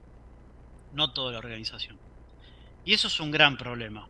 Todo el mundo debería saber que el producto vuelve para tomar conciencia de por qué está volviendo. Porque muchas veces, cuando el cliente no vuelve, ahí todo el mundo se entera. Porque Claro. los gritos se pegan en el cielo. Porque vos, como dice una de las reglas, ¿no? De, de- de- de- de- cuando uno quiere sostener y satisfacer a todos sus clientes. Vos ganás clientes de uno en uno, pero los perdés de mil en mil. Sobre todo hoy, cuando hay redes sociales, cuando el impacto, si hay alguna, sobre todo en empresas donde hay consumo masivo y demás, ¿no? Si, Sí. no sé, hay un influencer que sale a decir algo mal de una marca, y automáticamente esos clientes se convirtieron de uno a uno, se, se te van de a miles. Entonces, Claro, mirá, qué bueno que estás diciendo, que para, para que veamos cuántas oportunidades de meter procesos hay en, en, en toda etapa, porque acabas de hablar de algo marketing con influencer, pero eso también tiene que tener un proceso. claro, Y, y te voy a decir más, el otro día me toca, y me, me hace recordar eh, ejemplos, eh, bueno, eh, el, el- el embudo de ventas necesitan 10 contactos para conseguir un cliente nuevo. Eh, pero la empresa está buscando 3 clientes nuevos por mes. Generan los 30 contactos y cada 10 convierten a, después de pasar por todas las etapas del ciclo de ventas, venden a uno y necesitas 3, generan 30 contactos calificados y cualificados. Ah, esa es una pregunta. Pero ¿qué pasa si genero 1000 contactos y necesitaba solo 30? Y ni siquiera tengo estructura para responderles. Estoy decepcionando Es a, peor. a- a un montón, ¿sí? A, a casi mil. a- entonces estoy decepcionando a un montón. Es muchísimo peor y la viralización de esa comunicación negativa hacia mi empresa, hacia mi producto, hacia mi servicio, lo que, es- lo que sea, eh, es, es magnífica. Entonces todo tiene que llevar un proceso. El tema es que procesos, procedimientos, no todos estamos acostumbrados a, a apoyarnos en profesionales y ahí es donde entra e-process. Eh, sí, sin, sin volverlos locos, porque a veces cuando uno habla de proceso dice habla de burocracia. Muchos dicen, Claro. "Uh, pero esto es muy esto es para empresas grandes, esto para, para las pymes no son, estoy yo y mi papá. No, no tiene nada que ver. Vos y tu papá tienen diferentes sombreros en ese momento. Una vez te pones el sombrero de recibir un pedido, otra vez te pones el sombrero de, de vendedor y de armar una cotización, otra vez te pones el sombrero de agarrar una máquina y coser un guante, qué sé yo. Nosotros tenemos un cliente que son cuatro empleados, el dueño, el hijo y dos empleados, que es por tiempo, por proyecto. Y le venden a grandes empresas. Y Claro. tienen procesos acorde a esa estructura de esa compañía. Entonces, burocracia no tampoco es una mala palabra. Empiezan a, a tener, empieza a tener sentido escribir cómo determinar o cómo llegar a un determinado nivel de estándar de calidad cuando vos empezás a definir los estándares y cuando empezás a medir qué pasa cuando no tenés esos estándares y estos productos que vienen de vuelta o estos clientes que no vienen de vuelta, ¿sí? los empezás a medir. ¿Cuál es ese costo? Por ejemplo, en calidad se habla mucho de los costos de la, de la calidad. Entonces, si uno, si todas las empresas podrían medir, aunque sea los costos de la calidad, están asociados a la calidad y a la no calidad. Es decir, cuánto te cuesta la buena calidad en tu organización. Y eso se compara con la facturación y la venta. Y hay una, hay un punto de equilibrio. Si todas las empresas tendrían la posibilidad de poder medirlo, salen espantados y automáticamente atrás de eso quieren empezar a hacer procesos para que eso no les suceda. Total. Vos tenés tres tipos de costos, que son los costos que vos tenés para detectar un problema post-mortem. Quiere decir, el problema ya lo tenés. Claro. Es el, el peor nivel de, digamos, la, la detección y sobre todo cuando está en manos del cliente es el, lo peor que te puede pasar. Pero vos podés detectarlo a tiempo antes de entregárselo al cliente, el servicio o el producto, pero también tiene un costo ese tipo de detección. Pero también están los costos que vos tenés para evitar que eso se su- suceda, que es la prevención. Y todo tiene un costo. No sé, por ejemplo, si yo salgo a conocer a mis partes interesadas, un proveedor que es el que va a estar dentro de la cadena de valor, la logística, volvemos con la logística, contrato un servicio de terceros, ¿sí? Para, para, para mm, que preste parte de mi servicio y yo lo evalúo, eso tiene un costo evaluarlo, que entre dentro de tus políticas, de tus procesos. Ahora, ¿qué pasaría si yo no lo evalúo y dejo por sus propios medios que haga como hace con el resto de los clientes y no está alineado con mis políticas? Y quizás pueda fallar, entonces no entrega el producto o el servicio como yo quiero y eso tiene impacto realmente en la satisfacción de los clientes y en esto de los clientes se te vayan de a miles. Eh, por eso, todo es proceso y sí. Nada es magia. Todo sale a través de un proceso. Y se puede aplicar a, muchas cosas diversas. Por eso digo, como decíamos, proceso de administración, procesos de compra, proceso de logística, proceso de, eh, internos de lo que fuere, procesos de, todo. O sea, eh, eh, el tema es tener la mente abierta y entender que necesitamos el apoyo de tener los procesos y los procedimientos para implementarlos y ser más eficiente en lo que querramos. Para que te des una idea de la magnitud que se puede implementar, no importa lo que se venda, en lo que es un producto es muy simple, manufactura quizás se ve es mucho más tangible verlo y en un servicio es más difícil. Eh, quizás recuerden lo que es la Fiesta Nacional de la Cerveza que hace poquitito estuvo en la ciudad de Villa General, en Córdoba. Sí, sí. Bueno, esa fiesta trae eh, 7, 8 o hasta a veces 9 veces más de la población que tiene el pueblo habitualmente viviendo ahí. ¿sí? Bueno, en un momento el intendente me pidió si podíamos ayudarlos a ordenar el proceso del Oktoberfest. Y ahí por el año 2019, el Oktoberfest, pudimos ordenarlo, planificarlo, a partir de un objetivo que era bajar los reclamos y las quejas de los contribuyentes, de los ciudadanos de Villa Camegrán. Porque no todo el mundo vive de la fiesta. Algunos van ahí porque es un lugar para descansar, para vivir tranquilo. No así los días de la fiesta. Entonces, los reclamos eran muy variados. La gente orinaba en la calle, la gente hacía mucho ruido, eh, tomaban y hacían cualquier cosa en la vía pública. De tal manera que se logró organizar de concentrar toda la masa de personas. Primero, entender cuál era la problemática. Punto número uno, juntarse con las partes interesadas, ver cuál era la situación, escuchar y después poder empezar a planificar cómo podía ser una posible solución. Bueno, la conclusión fue que se bajaron en un 35% las quejas de los, de los eh, ciudadanos. Se logró, en ese caso, certificar con una norma que es la ISO 9001 todo el proceso del Oktoberfest, la planificación y el desarrollo de la fiesta. Después pasó una cuestión política, creo que la dejaron porque cambiaron de gobierno, entonces la han dejado caer esa certificación. Pero digo, en una fiesta donde se va a tomar alcohol, donde hay bandas de música y demás, se logró meter un proceso para planificar desde eh, cómo se hacen las licitaciones de los, de los puestos, los kioscos, todos los proveedores que venden cerveza, todos los que venden gastronomía. Bueno, se ordenó todo ese proceso licitatorio, se ordenó cómo tenían que entrar las personas, cómo tenía que ser el desfile, se medía el impacto de la huella de carbono, se medía eh, el nivel de satisfacción de las personas que iban en, un fin de semana y en el otro.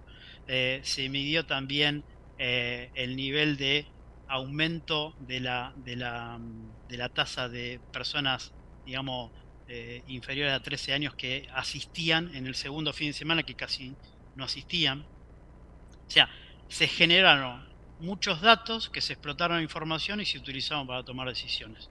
Y eso lo, lo dieron los procesos, porque si vos eso no lo tenés de alguna manera ordenado, no sabes dónde medirlo. Claro, pero ves, hasta procesos para una fiesta, como yo te decía, para logística, para administración, para compras. O sea, mucha gente no arma procesos de administración y entiende que puede tener KPI para el otro día estábamos en una empresa y le decíamos, tenemos que armar tus procesos porque la administración puede tener KPI, la, parte de logística puede tener KPI, todos podemos tener KPI para medir eficiencia en cada área, no solamente la eficiencia en ventas.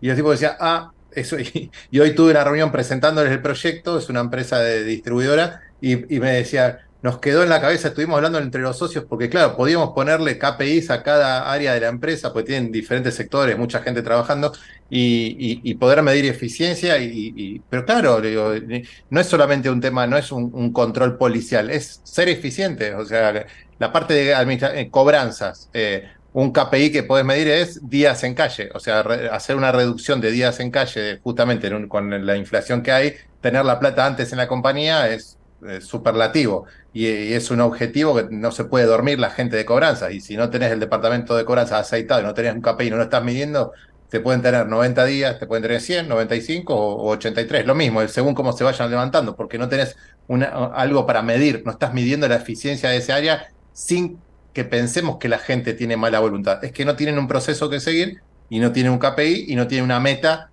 como un objetivo que sea alcanzable, por supuesto, si tenés generalmente 120 días en calle y querés que tenga 3 días en calle, está complejo, ¿no? El tema para alcanzarlo. Tiene las, las metas se tienen que poder cumplir y, y mediante el esfuerzo. Pero, eso, pero la verdad que se puede aplicar a todo. El tema de procesos no- nos encanta porque se puede aplicar a todo y bueno, y felicitaciones a- a- al equipo de iProcess.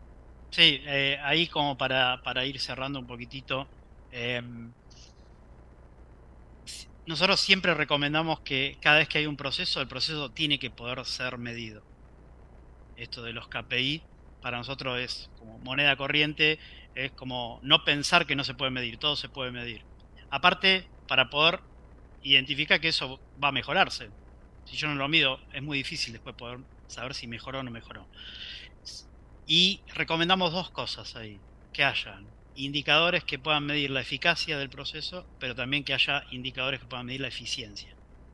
Que son dos tipos de, de- de decisiones que debería tomar el dueño de ese proceso para fortalecerlo, mejorarlo, crecerlo y demás. Bueno. Y después te dejo dos reglas que me parece que son fundamentales para esto de que eh, el cliente vuelva y el producto o el servicio no, ¿no? Lo primero, lo primero, son varias reglas, pero vamos, vamos a concentrarnos en dos, ¿sí? Una es que el servicio que uno le brinda al cliente, es decir, el servicio al cliente, ¿se- vieron que muchas veces dice, tenemos el departamento de servicio al cliente, ¿sí? Nosotros consideramos de que el servicio al cliente no es un departamento. Puede ser que sea un área, un proceso, pero no un departamento. El servicio al cliente es algo personal, es algo que no se puede transferir, es algo que donde creemos nosotros que cuando vos te enfocás, que toda la organización, todos los miembros de la organización se enfocan en el servicio al cliente, realmente eso repercute en la calidad, ya sea del producto o del servicio. Entonces, si vos involucrás a todas las partes interesadas y los empezás a generar conciencia de que su trabajo es importante, vos estás generando conciencia en quién? En un cliente interno.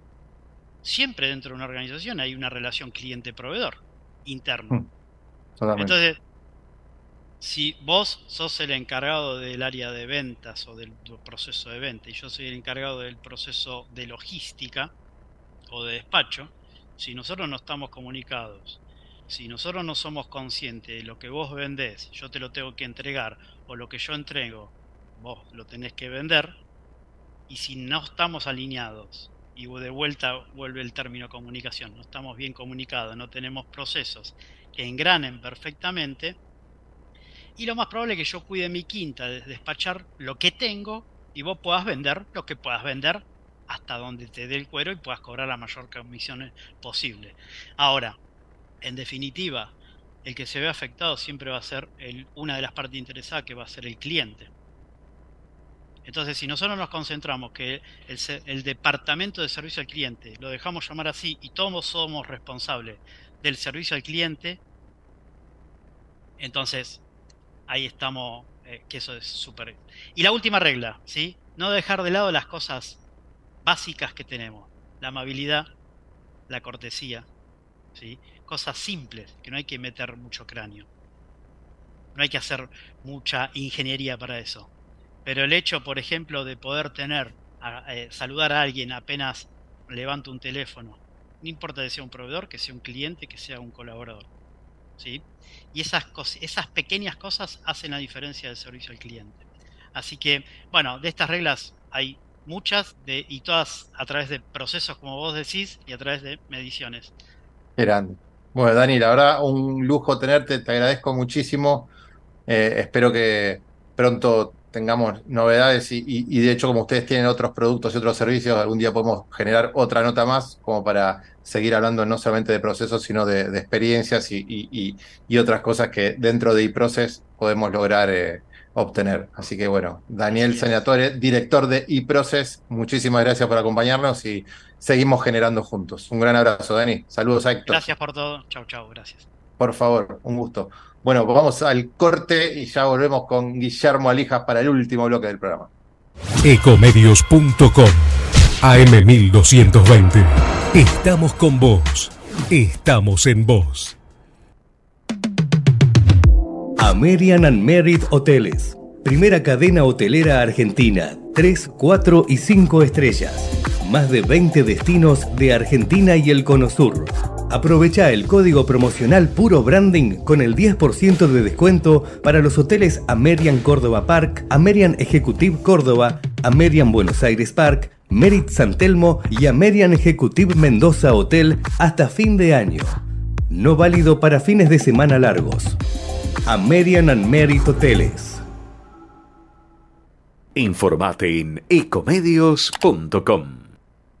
Seguinos en TikTok, arroba ecomedios 1220. Consejo de expertos. Todas las semanas, especialistas de diferentes disciplinas empresariales nos ayudarán a entender los diferentes contextos y así poder tomar decisiones con la información necesaria. Qué mejor que consejo de expertos de las manos de Guillermo Alijas, director de consultoría de grupos generadores. Y el tema es vendedor como diferencial enfocado en los valores de la empresa. Qué bueno, qué bueno todo lo que sea diferencial. Muchas gracias, Guille. ¿Cómo va? ¿Qué tal, Juan? Muy buenas tardes. Buenas tardes para toda la audiencia. Eh, sí, seguimos con el tema de las otras semanas. Cómo lograr que los vendedores sean un diferencial en la, en la oferta de productos o de servicios dentro de una organización. Eh, habíamos hablado la última vez, Juan, de que un buen vendedor trabaja sobre tres grandes ejes. El buen conocimiento del producto, si querés de eso charlamos la semana que viene, cómo diferenciar productos entre características y beneficios, que también tiene que tener obviamente habilidades de comunicación, otro gran tema con sus habilidades blandas, de la mano de los procesos. Escuchaba la nota que tenías recién con Daniel Senatore. Pero había un punto que los vendedores a veces dejan de lado, que es que cuando uno vende un producto, además del producto per se o del servicio concreto, está vendiendo una marca. Y que esa marca tiene características y tiene valores propios que también deben ser comunicados. En, grupos generadores nosotros trabajamos eh, en cada una de las empresas que nos toca la oportunidad de conocer o de construir procesos, algo que se llama la matriz de valor. Entonces me pareció interesante, Juan, trabajar la matriz de valor como concepto, pero bueno, previa autorización, eh, me gustaría exponer a la audiencia lo que es la matriz de valor de una empresa muy conocida en el mercado de publicidad eh, indoor y outdoor, eh, diría a nivel país, porque está en shoppings, está en eh, trenes, está en vía pública, pero sobre todo la mayoría lo debe conocer por ser el canal de comunicación exclusivo de los subterráneos de la ciudad de Buenos Aires. Estoy hablando de Grupo Vía, una empresa con muchísimos años en el mercado, en publicidad, en comunicación, que realmente ha sido un innovador. ¿Qué es trabajar la matriz de valor? Bueno, es principio es discutir cuáles son los valores de una organización. Y, no estoy hablando de misión, visión, Juan, lo que estoy hablando es cuáles son los valores que una empresa le ofrece al mercado indistintamente del producto o el servicio que ofrezca. Yo te he escuchado muchas veces a vos hablando de, que nosotros vamos a eh, darle calidad o vamos a darle buen servicio o vamos a darle nuestra trayectoria de respaldo. Y a ningún vendedor se le ocurriría decir, cómprenos a nosotros que no le vamos a entregar nunca. Eh, sienta tranquilidad en venir con nosotros que hace mucho tiempo que venimos estafando sistemáticamente a todos nuestros clientes. Ningún, ni- ningún vendedor va a decir absolutamente nada de eso. Pero también lo que es habitual, Juan, es que cuando uno le pregunta a un vendedor, menú, usted tiene que confiar en nuestra empresa. ¿Qué dicen los vendedores? Bueno, contrate nuestra empresa porque somos una empresa que vamos a darle servicio, trayectoria, respaldo, calidad, innovación. Cuando el cliente le pregunta, ah, ¿y ustedes van a dar servicios? Sí, claro. ¿En qué? pregunta el cliente. Y ahí empieza un proceso hermoso de creatividad de parte del vendedor en buscar en su cerebro cuál es la mejor frase, la mejor ejemplo para transmitirle a ese potencial cliente que somos buenos en ese aspecto, por ejemplo, en, en servicio. Mira, Juan, delante de un cliente se pueden hacer muchísimas cosas, muchas. No es recomendable improvisar. Improvisar es una de las que no está bueno hacer delante de los clientes. Entonces, si nosotros vamos a definir cuáles son los valores de nuestra empresa, y yo te voy a leer, por ejemplo, algunos de los valores de Grupo Vía, y si querés, te doy a elegir el que tenga ganas y hacemos un ping-pong un ratito. ¿Cómo funciona la matriz de valor? Lo primero es definir cuáles son esos valores. Y a partir de ahí, el segundo aspecto es de cada uno de esos valores, poder tener no menos de seis, seis afirmaciones empíricamente comprobables, o sea, de verdad, que yo pueda expresar al mercado. Si yo las puedo expresar al mercado y es de verdad, las puedo graficar, Juan. Por lo cual, esas afirmaciones pueden ser parte de un documento, un flyers, un video, un spot, lo que yo tenga ganas. Esas afirmaciones tienen que tener tres características. Una tiene que ser de verdad, Juan. No pueden ser mentiras. Segundo, tienen que estar cuantificadas. Un número, un nombre personal, algo que, que al decirlo genere imagen. Y lo último, tiene que estar escrito en un lenguaje, tiene que ser expresado en un lenguaje que sea entendido por la mayoría del público.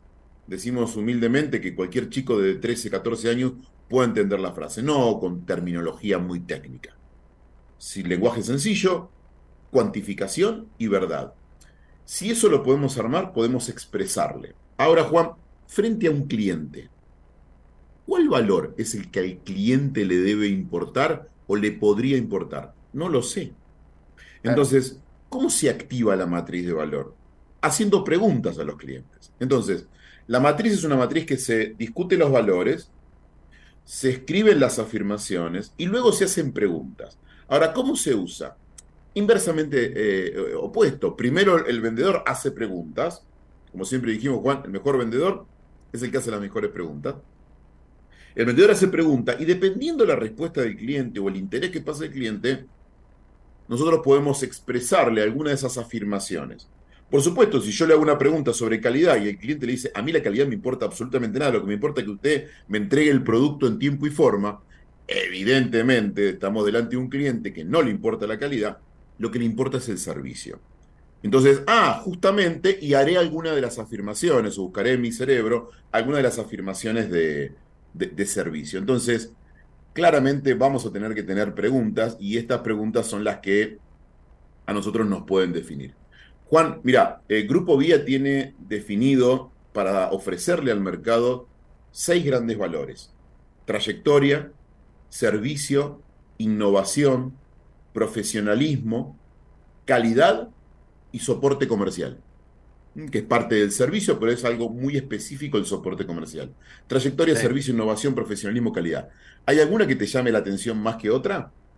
Me gusta innovación por, porque ellos están innovando generalmente con ahora con el tema de la comunicación segmentada. está bueno. Claro, a ver, en principio definamos que innovación es un cambio o cambios que introduce o novedades que introduce una organización dentro de un mercado determinado. Eso puede ser en productos, en calidad de información, pero es una novedad que haya, que haya desarrollado esa empresa. Habíamos desarrollado dos preguntas, Juan. Mira, estas dos preguntas son disparadores para, para hacerle al cliente. Una es, ¿cómo percibe el desarrollo de nuevas soluciones de, productos o de servicios para las acciones de comunicación?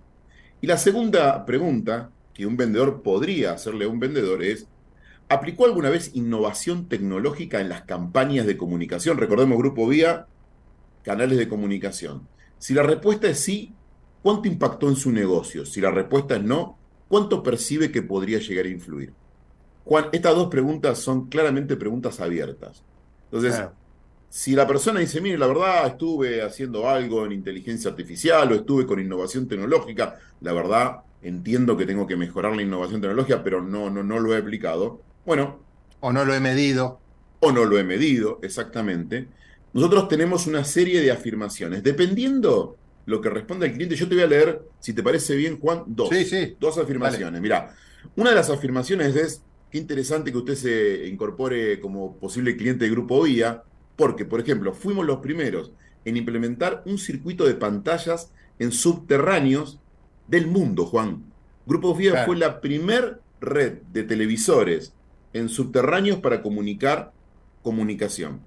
Los primeros a implementarlos en el país en un circuito y los primeros a nivel mundial. Hoy, básicamente, está dotado de más de mil pantallas digitales eh, verticales, totem, video walls y demás, que podemos ver tranquilamente en cualquiera de nuestros, de nuestros eh, recorridos de subterráneo. ¿sí? Y por otro lado, otra afirmación más relacionada a producto, em, por ejemplo, es complementando lo anterior, 27 años de exclusividad en comunicación en medios de, de subterráneos en Argentina. Y otro es que contan con un departamento de tecnología, el cual permite digitalizar las comunicaciones y a través de diferentes partners que tienen relaciones, como Samsung, por ejemplo, tienen la comunicación digital conectada en forma virtual, lo que se llama comunicación espontánea, por lo cual ellos pueden incorporar publicidad en diferentes pantallas que pueden estar en subtes o en vía pública o en shopping, comunicarlas y cambiarlas sin la necesidad de tener que ir físicamente a poder. O sea, tienen una red de conexión donde esa tecnología la puede comunicar. Aquí te hemos dado dos aspectos muy, muy, muy, muy concretos de lo que es el canal, eh, el valor innovación. Entonces, preguntas. Ahora, si usted, caballero, me hubiese respondido que eh, el tema innovación le parece totalmente innecesario y nunca lo estuve evaluando, bueno, tal vez esta no sea la mejor de las afirmaciones, ¿no? Tal vez habría que seguir preguntando a ver dónde encontramos otro diferencial. Claro, ¿Algún otro valor? Eso acompañan al valor extraordinario de la compañía. No solamente lo usas para esas preguntas, sino que el día de mañana lo puedes usar hasta para el marketing, para comunicar marketing de tu compañía, porque estás comunicando a través de tu diferencial de valor cosa que todo el mundo comunica a, veces un commodity y vos estás, por tu valor extraordinario, te estás comunicando y diferenciándote de la competencia. También está bueno. Es que en algunos, en, algunos productos, a ver, cuando los productos son commodities, Juan, digamos, supongamos que nosotros vendemos, no sé, tornillos, ¿sí? Un producto que es bastante commodity, ¿sí? O, algún producto de masividad. ¿Cómo me diferencio yo de mi competencia? Si los productos son similares, si los productos no tienen una característica técnica que lo haga un gran diferencial. ¿Por qué elegirías? A mí me elegirías como proveedor de lo que puede llegar a ser a otro proveedor. Y la una, una de las maneras de diferenciarnos es que somos como organización. Entonces, si nosotros como organización podemos diferenciarnos de la competencia, aunque nuestro producto no se esté diferenciando, me parece que podemos llegar a encontrar en ese, en ese valor un punto de anclaje para que el cliente nos elija como posible proveedor. Ahora, la pregunta son, ¿y qué le interesará a este cliente? Por ejemplo, ya que elegiste innovación, me voy a, la categoría servicio, a ver si, si, la puedo, si la puedo encontrar por acá. Encontré trayectoria, aquí encontré servicios. Eh, servicio, aclaremos Juan, se considera el conjunto de actividades que hace una organización para satisfacer las necesidades de, nuestros clientes. Algo de lo que decía recién Daniel Senatore, ¿no? Toda la organización en realidad es atención al cliente y la suma de los, de los valores que expresa cada compañero de trabajo de la organización son, son los valores de la empresa. En este caso, el servicio es el conjunto de actividades. Ahora, ¿qué preguntas podríamos estar haciendo? Por ejemplo, eh, ¿cuál es su plan de acción ante una emergencia o reclamos en una campaña publicitaria? Una pregunta realmente, Juan, que es muy abierta, ¿no? Porque nadie está pensando que en una campaña publicitaria podría haber algún inconveniente. Uno está pensando en que la comunicación va a fluir de la mejor manera. Otra pregunta, pero no necesariamente. Una, Por ejemplo, una, empresa, una empresa muy grande de camiones sacó una campaña para apoyar al medio ambiente, ser eh, responsable con el, mide huella de carbono, responsable con el medio ambiente. Por cada camión vendido plantaremos un árbol. Y se les vino en contra, porque toda la gente empezó a quejarse en las redes como diciendo, claro, tus camiones salen cientos de miles de dólares y vas a plantar solo un árbol. O sea, ¿entendés? O sea, una, ahí tenés un claro ejemplo de una campaña de comunicación que tuvieron que salir a emergencia a tapar bache porque tenían un, un problemón, porque no sé cómo lo aprobaron, pero pasó una empresa muy grande y pasó por varias manos. O sea, ¿cómo puede ser que pasó por tantas manos y todos lo aprobaron? Desde la agencia que lo aprobó para presentarlo al cliente con cuántos controller pasó internamente, hasta el cliente que recibió eso y lo presentó internamente y todos los directivos, los jefes lo aprobaron, del área de marketing, comunicación, etcétera, y de producto. Entonces, todos lo aprobaron y lo lanzaron, y cuando lanzaron eso se le vino en contra. Entonces, ahí tenés un claro ejemplo del plan de emergencia si sale algo mal en la comunicación y hay que salir rápidamente a cambiar esa comunicación en el medio de la campaña. Te voy a dar un ejemplo más taxativo, más concreto de, Grupo Vía, porque lo he vivido. Em, un paro de comunicación, un paro de, subtes. Ah. una obra en la vía pública que hace que, por ejemplo, un cartel esté oculto por una obra, por una construcción. Eh, la decisión de subterráneos de la Ciudad de Buenos Aires en la remodelación de una estación. La estación cerrada durante tres semanas. Claro. Eso es una contingencia, por ejemplo. Entonces, esa es una pregunta. Otra pregunta es, por ejemplo, ¿qué tipo de informes o de auditorías son las que habitualmente un director de campañas de comunicación está esperado? Una tercera pregunta es cuáles son los servicios más valorados eh, y de impacto a la hora de pensar en la contratación de, de, una campaña de publicidad. A ver, Juan, estas preguntas no es que se usen las tres preguntas juntas, ¿no? En este caso son no, preguntas no. concretas, son disparadores.